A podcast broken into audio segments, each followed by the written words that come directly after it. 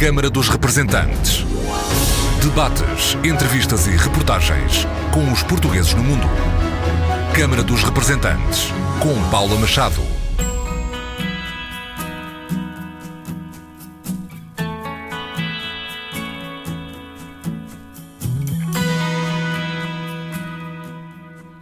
Bem-vindos à Câmara dos Representantes. 54 anos depois da assinatura entre Portugal e Alemanha do Acordo de Recrutamento de Mão de Obra Portuguesa para o país, aos 17 dias do mês de março de 1964, o domínio da língua alemã continua a ser o grande obstáculo à integração. Esta a opinião de Manuel Campos e Alfredo Stoffel hoje os nossos convidados. Manuel Campos, que foi o primeiro diretor estrangeiro de um sindicato na Alemanha, o Sindicato dos Metalúrgicos, e mais tarde da Central Sindical DGB, e que foi também conselheiro social da Embaixada da Alemanha em Brasília. É militante do SPD e foi um dos fundadores do Partido Socialista Português que nasceu na Alemanha. Jean Alfred Stoffel, um homem do movimento associativo, é conselheiro das comunidades portuguesas. Até ao início deste mês de março, foi presidente do Conselho Regional da Europa do CCP e é presidente do Grupo de Reflexão e Intervenção Diáspora Portuguesa na Alemanha. 54 anos envolvidos da imigração oficial portuguesa para a Alemanha, vamos regressar às origens desta comunidade em terras germânicas, olhar o presente e perspectivar o futuro. Fique por aí.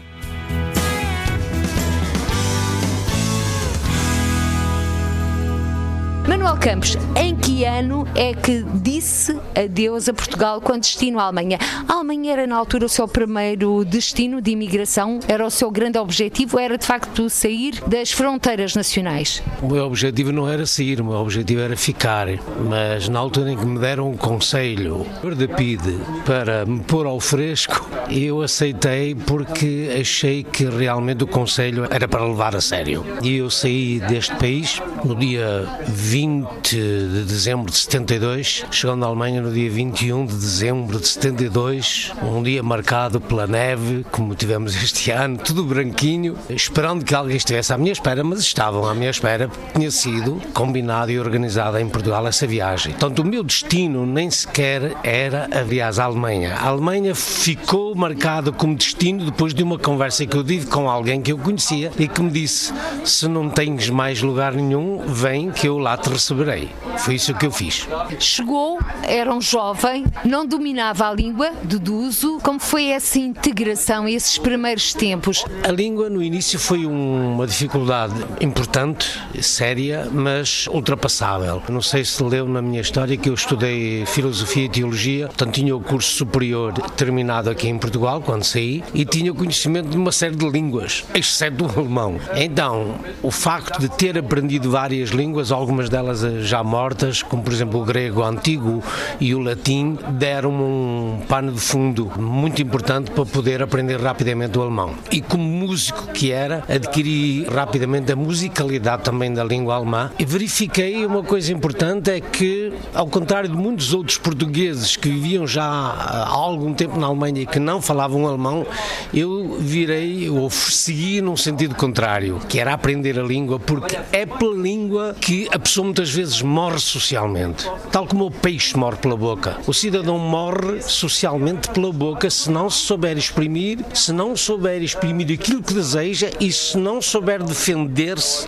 quando o atacam. Primeiro, não entende. Segundo, não sabe como corresponder aos ataques que lhe são feitos. Então, eu achei que a língua, tal como a língua materna, é importante a língua estrangeira, sobretudo do país onde a gente vive. E havia muitos portugueses que diziam: Ó, oh, a gente não aprende mais o alemão porque estamos aqui só por causa dos filhos, vamos regressar rapidamente a Portugal. Encontrei essa gente muitos anos mais tarde que já não regressavam por causa dos netos e então ficaram sempre sem poder abrir a boca, literalmente, para se defenderem. Daí eu ter dado uma importância muito grande à língua, porque a língua é um dos caminhos mais importantes para a integração no país de acolhimento. Continuando a sua história, como é que um jovem formado em filosofia e teologia chega à Alemanha sem dominar a língua, mas tem que trabalhar?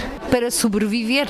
Eh, os primeiros tempos eu trabalhei para a comunidade portuguesa na Alemanha, através do padre José Cabral, que me recebeu. Ele tinha três comunidades praticamente importantes, que era a de Kaiserslautern, a de Mainz e a de Wiesbaden, e eu não só o ajudava e acompanhava, como depois fui integrado na própria Missão Católica de Mainz como secretário, mais tarde a seguir na Missão Católica de Frankfurt. Portanto, os primeiros tempos foram feitos com base na conversação da língua portuguesa com a comunidade que precisava de ajuda e de assistência social, mas ao mesmo tempo foi feita a aprendizagem da língua alemã. E essa língua alemã abriu-me depois as portas para entrar no Sindicato dos Metalúrgicos quando houve um, um concurso, ou seja, o Sindicato dos Metalúrgicos Alemães com uma visão antecipada do futuro criou um departamento para trabalhadores estrangeiros. E organizou ou estruturou esse departamento com um secretário político vindo de cada uma dessas nacionalidades. A ideia inicial do sindicato até era que o,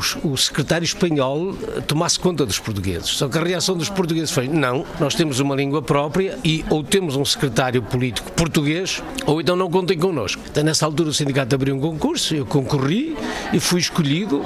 Ainda sabia muito pouco alemão. Os primeiros tempos não foram muito fáceis, sobretudo no relacionamento interno, na estrutura do próprio sindicato, mas a minha atividade essencial era conquistar os cidadãos portugueses, trabalhadores, para como filiados para o sindicato. Então, a língua era mais uma vez o elo importante e a porta de entrada importante para esse trabalho sindical. E no fim, desenvolvi os meus conhecimentos de tal maneira que fui o primeiro diretor de um departamento alemão dentro de um sindicato alemão. Então, quando o meu chefe na altura alemão foi para a reforma, houve uma remodelação interna e na altura queriam colocar novamente um alemão à frente do departamento e a nossa reação foi ou vem um estrangeiro do interior do departamento que assuma a responsabilidade ou então nós não aceitamos. E o presidente do sindicato alemão, na altura, muito inteligente, disse: Acho que essa é uma posição muito boa. E então a escolha que requiu na minha pessoa, que era a mais nova, eu não estava a contar com isso. Isso também é, é o reconhecimento do trabalho que desenvolveu, aliás,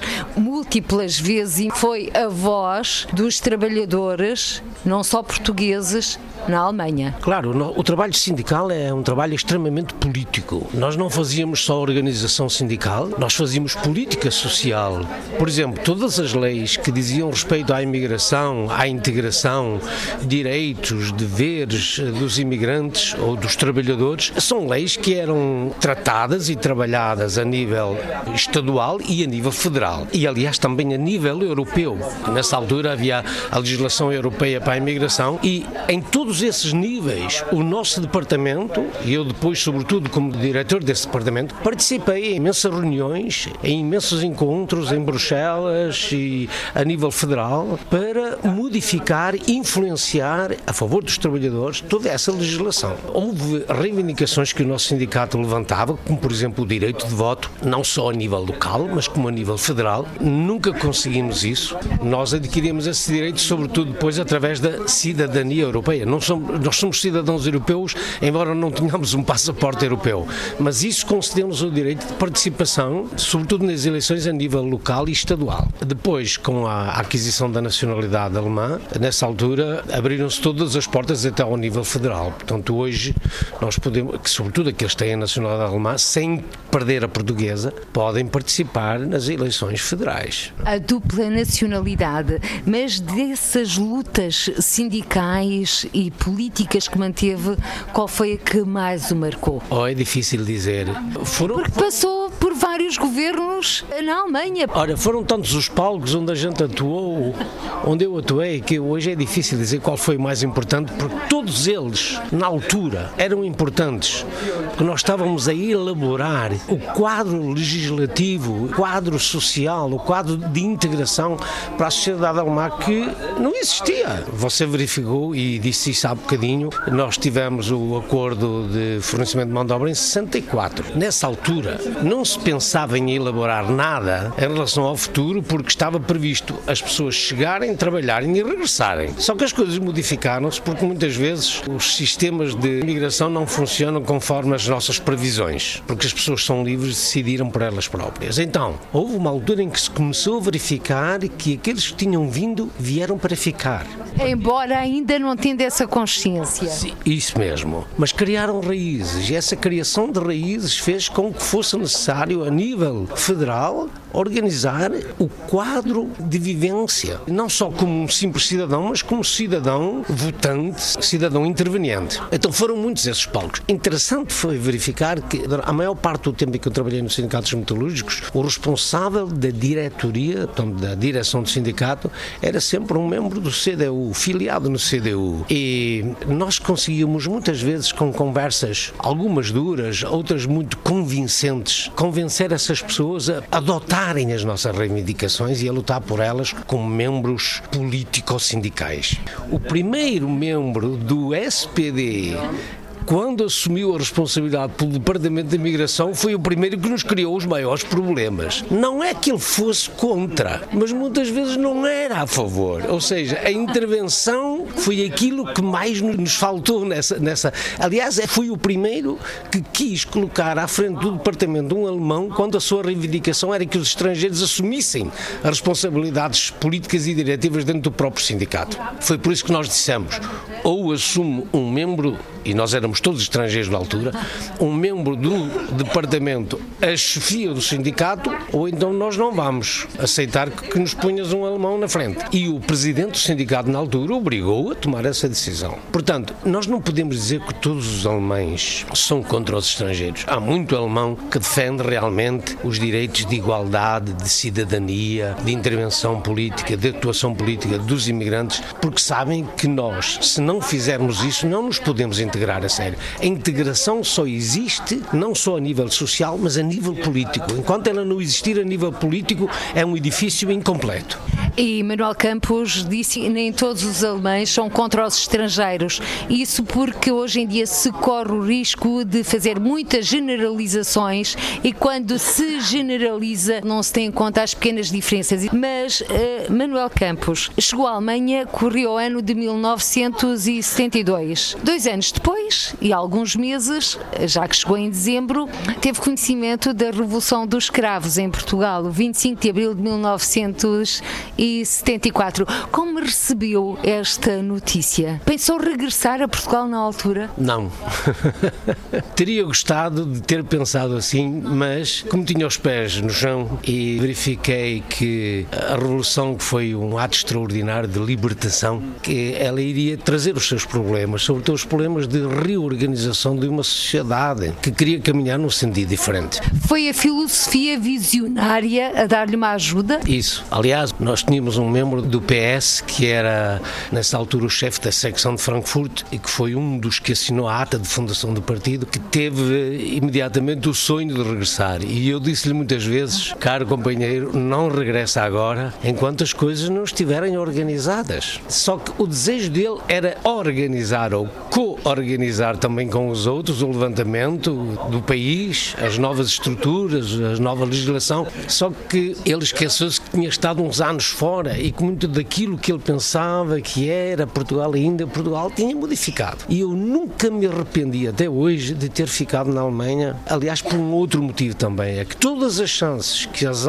que os alemães ou que a Alemanha me ofereceu, eu nunca as teria tido em Portugal, sobretudo devido ao tipo de educação que eu tive, uma vida regrada, organizada orientada, muito ao modo alemão. Portanto, eu senti-me melhor lá do que se tivesse regressado aqui. Mas confesso que no dia em que chegou a notícia, eu estava nessa altura em Frankfurt a secretariar o jornal O Imigrante das Missões Católicas, eu era o secretário, de vez em quando punha umas poesias minhas eh, contra a, ditadura, etc. E nessa altura em que essa notícia chegou, eu chorei de alegria. Aliás, isso repetiu-se quando uh, caiu o muro de Berlim.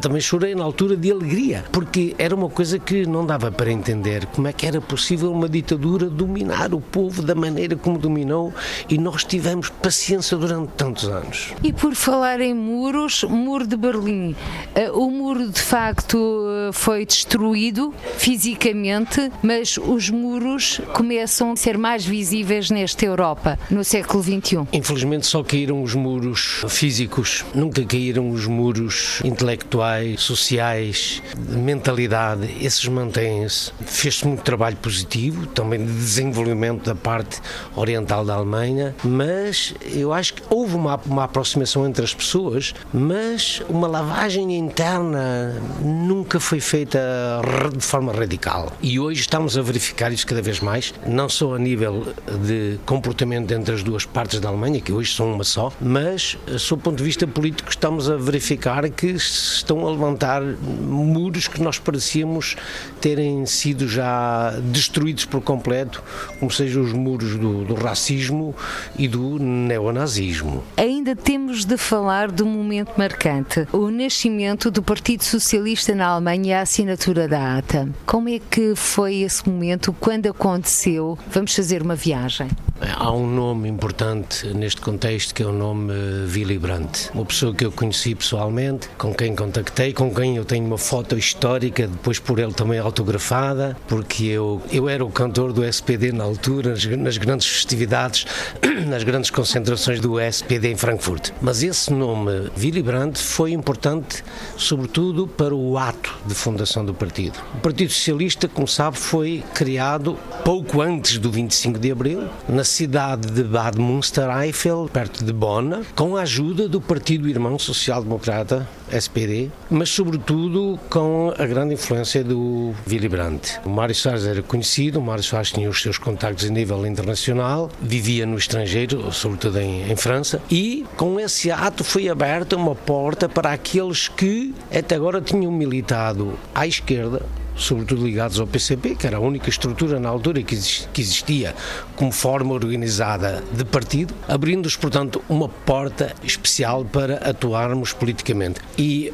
a nossa secção de Frankfurt, nessa altura, teve um, uma participação importantíssima na assinatura da ata de fundação, porque o nosso companheiro desidério, Lucas Duó, foi um dos que assinou essa ata e que era um membro da nossa secção. Foi esse sonhador que regressou depois, logo do 25 de Abril, com a ideia de transformar e apanhou alguns baques aqui em Portugal, não tendo sido aceito. Já nessa altura a imigração tinha um conceito negativo, mesmo dentro do PS. Embora o PS tivesse sido fundado na imigração politicamente a imigração nunca recebeu o reconhecimento do valor que ela tem. Nós somos a quinta coluna de um país fora.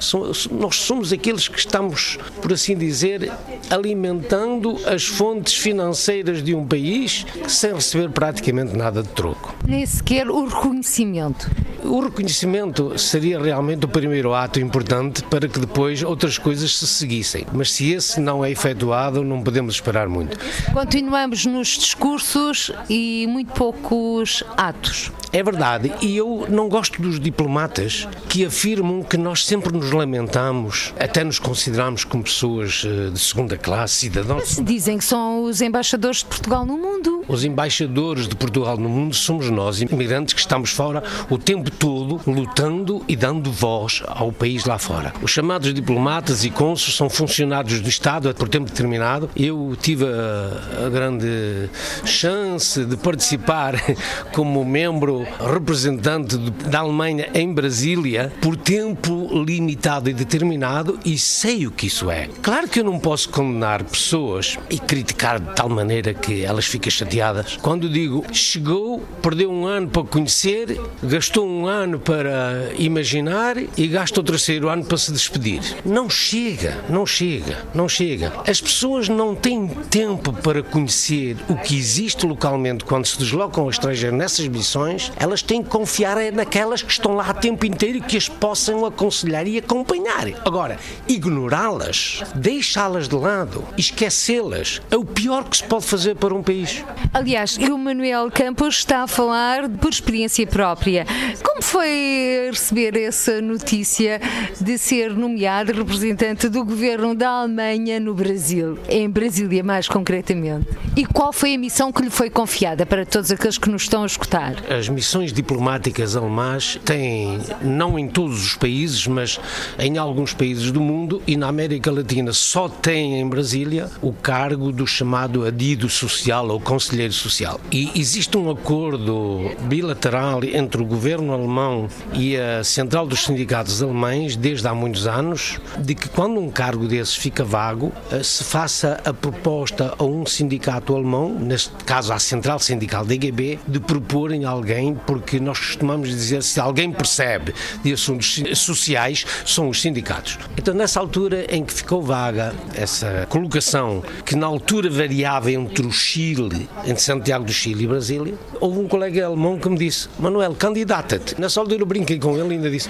Tu és doido, eu sou imigrante português. Alguma vez os alemães vão aceitar um imigrante português? Ele, candidata-te, tu preenches todas as condições, tens um curso superior, que é importante para ocupar um cargo desses, tens a formação necessária, conheces a língua, sabes espanhol e português, portanto, candidata-te. Bem, insistiu tanto que eu candidatei-me, mas nunca esperei um dia ser chamado. Então foram feitos os testes como é normal, eu fui, como é que dizer, filtrado pela polícia alemã em toda a minha vida para saber se tinha sido membro de algum grupo extremista, tal. até que um dia recebi um telefonema de Berlim dizendo o senhor foi escolhido, vai para Brasília, não se esqueça, já é alemão. Eu disse, não, só sou português.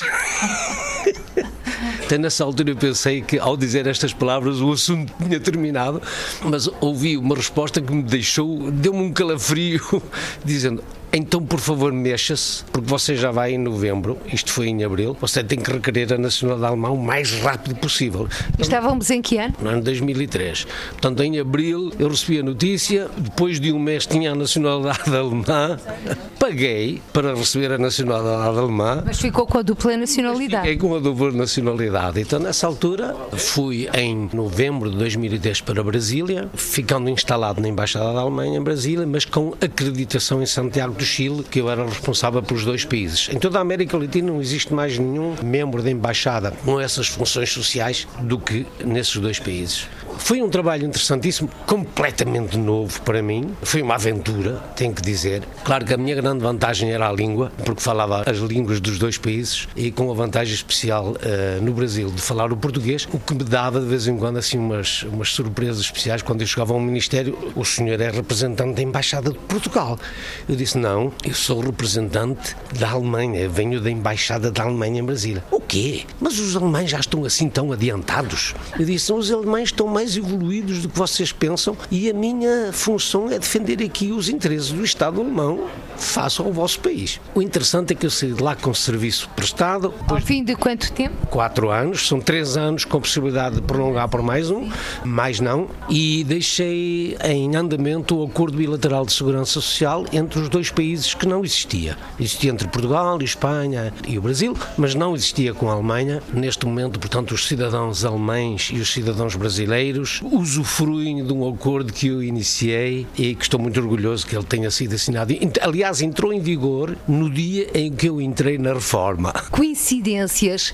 Entrou na reforma, mas curiosamente não ficou inativo. E a verdade é que é fundador, eh, juntamente com outros portugueses, deste grupo de reflexão e intervenção diáspora portuguesa na Alemanha, do qual é presidente Alfredo Stoffel, ele que também é conselheiro das comunidades portuguesas. Alfredo Stoffel, já falamos deste grupo várias vezes, mas agora, porque estamos a celebrar os 54 anos da imigração portuguesa para a Alemanha, recorde-me o que é que esteve na origem da criação deste grupo. Bem, em princípio, o GRID-EPA foi fundado a partir de uma tertúlia de pessoas conhecidas da comunidade na Alemanha e que eh, decidiram levar avante mais algumas ideias que saíram do projeto 50 anos da comunidade. Começamos com quatro pessoas, portanto o Mário Botas, o Mário dos Santos, o Manel Campos e eu, e então começámos a discussão via Skype, depois começámos a regularmente. Da situação de regular, um dia o Mário avançou com uma ideia, o Mário dos Santos neste caso, avançou com a ideia que, opá, nós estamos aqui a conversar, fartamos de falar, mas não, não pomos nada no papel, então, e que se avançássemos nós com a formação do grupo. E assim foi. Começámos a fazer os preparativos em 2016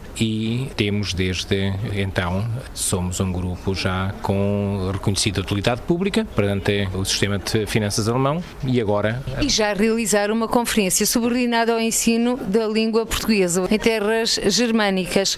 E isto porque ainda há pouco o Manuel Campos punha o dedo da ferida. Dominar a língua é fundamental, neste caso o alemão, mas também sem esquecer a língua de origem.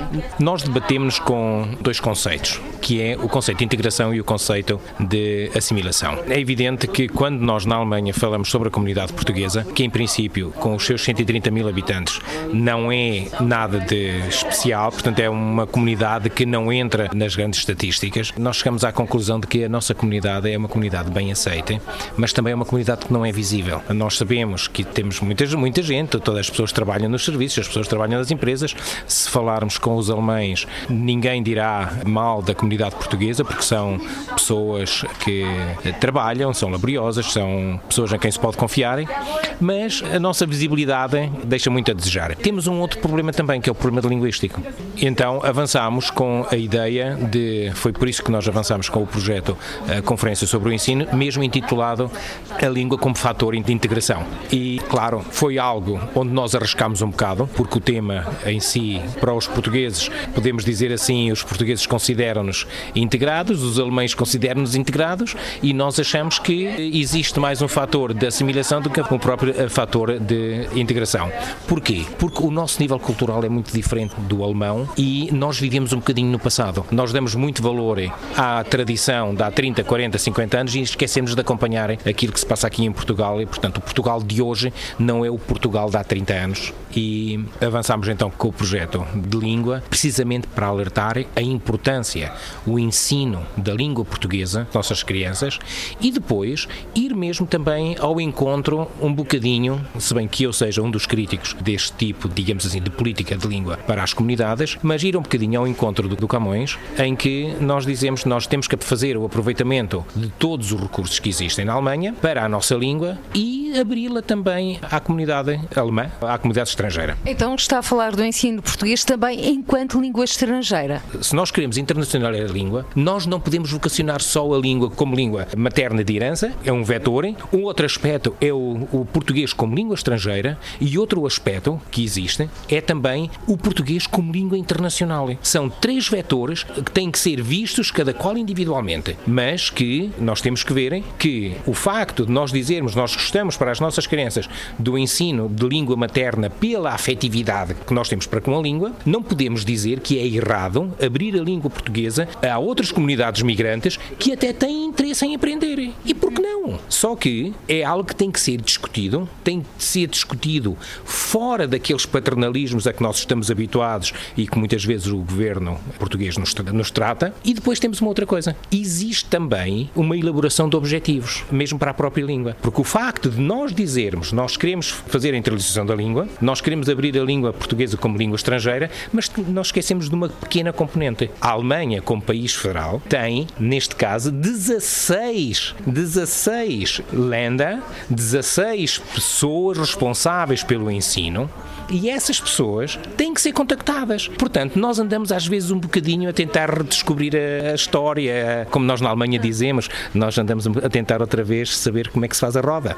Não, a roda é relativamente fácil. Nós sabemos quem são os responsáveis e não digo que não haja boas intenções, mas só de boas intenções nós não vivemos. E é as críticas que muitas vezes que nós temos que fazer. Permita-me agora, já que estamos a falar sobre a língua e um dos tais vetores, pá, a famigerada propina. Aliás, a propina que não é paga uniformemente em todos os países. Caso para dizer, eh, somos todos iguais, uns mais iguais que outros. Mas, sem dúvida, é reconhecida a minha posição sobre a propina. Portanto, eu fui um dos iniciadores da petição contra a propina e se me perguntarem, mas nós estamos a falar em, em quantias ridículas, são 20 euros por ano ou são 80 euros por ano, não é isso que está em questão. É uma questão de princípio de igualdade de tratamento. Portanto, não é por aí que nós vamos. Infelizmente, já vêm os zunzuns que o, os dinheiros da propina fazem parte integrante também já do orçamento do Instituto Camões, que eh, não deveria ser. Aliás, foi mesmo reconhecido em comissão parlamentar pelo presidente do Camões, o embaixador Luís Faro Ramos. Manuel Campos. Olha, depois de 40 anos de imigração, eu tive que ler a Constituição. E só me ocorre um comentário. Estamos a tratar de um assunto anticonstitucional. Se a Constituição define os atos e as regras de comportamento de uma pessoa, por exemplo, se ela roubar, vai presa. Se essa mesma Constituição diz que o ensino dos filhos dos imigrantes, além dos outros, é gratuito, estamos a ser roubados. Então, nessa altura, eu só espero que os partidos responsáveis olhem para a Constituição e se comportem de acordo com os ditames da Constituição. Mais nada.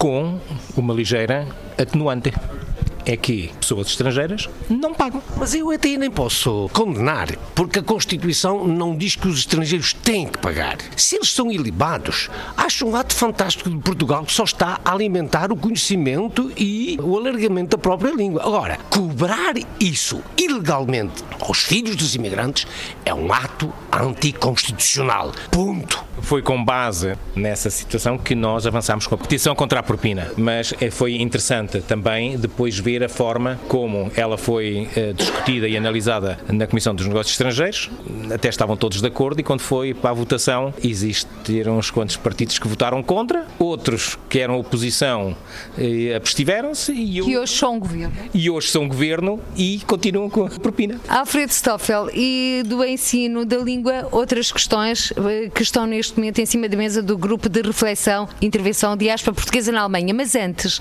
essa conferência foi realizada, as conclusões foram publicadas, aliás, como nos deu conta a RDP Internacional, mas que outros projetos vão continuar eh, na defesa da língua portuguesa? Que outros projetos estão em cima da mesa? Bem, eh, a verdade agora também tem que ser dita. Nós avançamos com a conclusão das nossas, portanto, destes dois dias reflexão do Düsseldorf, vamos publicar um livro. Provavelmente estávamos a pensar em que, a princípio do ano, que esse livro já estaria publicado, precisamente com todas as intervenções que lá foram feitas. O nosso amigo Jorge está com a mão na massa, portanto, dentro em breve, esperamos que esse livro seja, seja cá para fora e então depois daremos esse livro ao conhecimento. Outro projeto que nós agora estamos a, a preparar será do dia 6 de julho ao dia 6 de agosto, em Estugarda. Vamos, o nosso amigo Mário Botas uh, conseguiu dois artistas plásticos de, da zona de, de, de, Nazaré, portanto, um pintor e um escultor. Eles irão fazer uma, uma exposição e depois, no início e no fim da exposição, iremos ter também outra conferência e desta vez faremos uma conferência sobre uh, segurança social e associativismo. Porquê a questão da segurança social e associativismo? Bem, nós pensamos no associativismo porque nós temos que deixar de pensar no associativismo na sua forma clássica, porque nós sabemos que ele está em queda livre e então nós vamos mostrar que uh, o associativismo clássico e o associativismo moderno têm a sua existência e têm que se interligar, eles têm que. Não, não, não é só evoluir, Manuel. O que nós temos que ter é temos que ter uma interligação. Pronto, essa é a primeira parte. A segunda parte tem a ver com a segurança social. Nós não podemos esquecer que uma parte uh, dos nossos compatriotas que estão no estrangeiro, eh, muitas vezes, e que não regressam a Portugal, estão isolados. Há que dar apoio a essa gente. Podem não ser muitos, mas os, os poucos que existem é necessário apoiar. Depois temos outros problemas. Temos o problema, por exemplo, daquilo que nós eh, chamamos a dupla tributação, que alguma vez terá que ser pegado nesse tema, porque, consoante as pessoas com quem nós até agora temos falado, uns dizem que existe, outros dizem que não existe, e isso aí é uma coisa que faz decorrer muita tinta sobre um problema que pode ser um não problema. Mas a verdade é, neste momento, é um problema porque existem pessoas que não estão informadas ou não estão insuficientemente informadas e pagam eh, impostos na Alemanha, depois pagam impostos sobre rendimentos aqui em Portugal e isso é uma coisa que tem que ser esclarecida. Mas a questão da dupla tributação e para esta conferência vão convidar pessoas da matéria aqui em Lisboa? Sem dúvida. Nós estamos a pensar em convidar pessoas responsáveis do Ministério aqui em Portugal e também do Ministério na Alemanha, portanto do Ministério Alemão. Temos as informações de ambos os lados. Depois, nós iremos, desta vez, da mesma forma como já fizemos para a Conferência do Ensino, iremos enviar as informações ao Sr. Secretário de Estado. Através do Sr. Secretário de Estado, iremos pedir, então, uma lista de nomes de pessoas que nos podem ser úteis para este projeto. Projetos a olhar o verão, mas para já, há aqui umas questões que eu queria referir com ambos e tem a ver com a rede consular portuguesa na Alemanha. Alguns consulados foram encerrados. Hoje em dia são as permanências consulares que estão a dar alguns frutos, e bem, até porque há populações que vivem a algumas distâncias, mas a verdade é que há consulados emblemáticos que não abriram as portas. Osnabrück, Frankfurt. Bem, se me permitir, então vamos fazer o seguinte: vamos dividir a resposta em duas partes. Eu falarei por Osnabrück e o Manuel irá falar então por Frankfurt. É conhecido que nós temos em Osnabrück uma antena consular que é feita no centro uh, português de Osnabrück. E com a cidade de Osnabrück foi também assinado há pouco tempo um protocolo de cooperação. Na altura que o senhor secretário de Estado me lançou o desafio de tentar arranjar duas cidades onde se pudesse assinar um protocolo de cooperação, eu vou ser sincero, por uma questão mera de amor à camisola, eu pensei primeiro na terra de onde venho, que é Cuxhaven. Mas depois, por uma questão de lógica, pensei que se Osnabrück seria a cidade por excelência para ser a primeira cidade a assinar o protocolo de cooperação. Eh, falei com os dirigentes do Centro Português de Osnabrück, fomos falar com um representante do burgomestre da cidade de Osnabrück, levei uma tradução assim um bocadinho mal, não era bem uma tradução toda diplomática, mas levei para a Câmara Municipal de Osnabrück e eles deram um aval positivo. E depois, a partir do momento em que deram um aval positivo, claro, a bola foi passada então à Embaixada e aos diplomatas, porque são eles que têm, compete-lhes a eles então tratar destes temas. Achei, achei interessante. Depois foi aquilo que, naquele tipo de discussões uh, que se tem com, com os nossos governantes, que eu disse ao, ao Sr. Secretário de Estado, a situação é relativamente fácil. O senhor já tem as instalações que são cedidas a custo zero. O senhor tem pessoal que lá vai fazer a antena consular.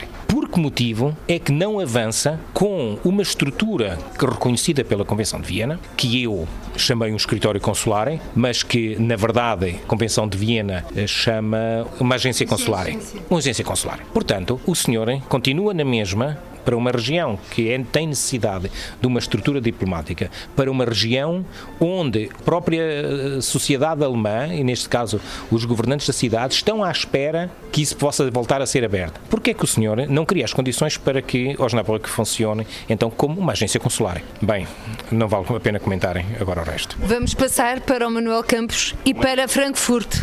Não cabe na cabeça de ninguém que a importante cidade de Frankfurt, e já lá vou, não tenha uma representação portuguesa. Essa é a primeira frase que alguém terá que saborear e pensar o que é que fez ou o que é que deixou de fazer para que esse estado de coisas se modifique. Mas vamos por pontos. O consulado de Frankfurt foi encerrado pelo PSD por vários motivos que agora continua exigindo o reverso da medalha, que é a sua reabertura, com todas as forças junto do PS. O PS cometeu até agora o erro de não tomar uma decisão, uma decisão política, digo eu, o governo do PS. E isso é o que nós exigimos. Nós temos neste momento todos os serviços consulares que eram da jurisdição do consulado de Frankfurt passaram para Stuttgart, que fica a uma distância de 357 quilómetros só numa direção, se verificarmos que Kassel faz parte ou fazia parte do consulado de Frankfurt. Eu não sei se aqui alguém em Portugal iria aceitar uma situação dessas. Nós estamos a duas horas de distância em cada direção para tomarmos contacto com o consulado de Stuttgart. Um outro ponto interessante é que muitos dos arquivos que estavam no consulado de Frankfurt e foram para Stuttgart desapareceram. Alguém me sabe dizer onde é que eles estão? Eu tenho um caso próprio da própria família, foi por isso que eu descobri essa situação de coisas. Que não fui eu que descobri lá, foram os próprios funcionários das antenas consulares que me informaram isso. E esse é o segundo ponto. Em vez de termos um serviço consular aberto na zona de Frankfurt, onde ele existia, temos duas antenas consulares. Uma situação realmente caricata, que são as próprias missões católicas que cedem dois postos, duas salas ao governo português para que se façam ali a assistência aos portugueses, uma em Offenbach, na missão católica, e outra em Mainz, também na missão católica portuguesa. Não há telefones próprios, são os funcionários que têm que usar os seus telefones, não há segurança nas salas para guardar os documentos que ali são transmitidos, portanto, os funcionários têm que levar a documentação consigo. Em Offenbach já houve um assalto, por exemplo, a essa sala onde existem esses serviços. Enfim, o interessante é que eu não entendi até hoje por que razão é que esse consulado foi fechado? Porque só na área de jurisdição consular de Frankfurt existem 24.402 portugueses e o número não tem baixado, os números têm aumentado. Para além de ter havido um, um aquecimento da própria imigração portuguesa, a cidade de Frankfurt e arredores, como Darmstadt, por exemplo, tem uma série de instituições onde temos um grande aglomerado populacional de novos uh, portugueses, como por exemplo o Banco Central Europeu, que só ali tem mais de 300 funcionários portugueses segundo as informações que eu recebi, e a própria ESA, que lançam os foguetes para o espaço interestelar, tem uma série de funcionários portugueses. A Clínica Portuguesa de Frankfurt, a clínica universitária, tem uma série de novos uh, funcionários. Eu ouvi falar já em mais de 100 que emigraram e conseguiram trabalho lá. Ou seja, não são só os portugueses residentes de longa data, são sobretudo novos portugueses que não têm assistência consular adequada naquela zona. Isto é inaceitável. Se eu referisse, e quero referir aqui, a importância da cidade de Frankfurt, sob o ponto de vista diplomático, não há nenhum país do mundo com uma embaixada na Alemanha, em Berlim, que não tenha uma representação em Frankfurt. Já de Portugal. Já de Portugal. Portanto, sob o ponto de vista político, diplomático, financeiro, económico, empresarial, cultural, nacional e internacional, não há cidade mais importante neste momento do que Frankfurt. Digam o que disserem. Aliás, só em feiras, esta cidade tem 43 feiras internacionais onde constantemente está Portugal representado. É, é, é inaceitável, não dá para entender a incapacidade política desta gente de ajuizar e de tomar a decisão necessária neste ponto. Estamos fartos de escrever ao Secretário de Estado, estamos fartos de escrever nas, nos massas de média sobre a matéria e a própria Embaixada não dialoga connosco sobre o assunto. Isto é feito em regime de capelinha.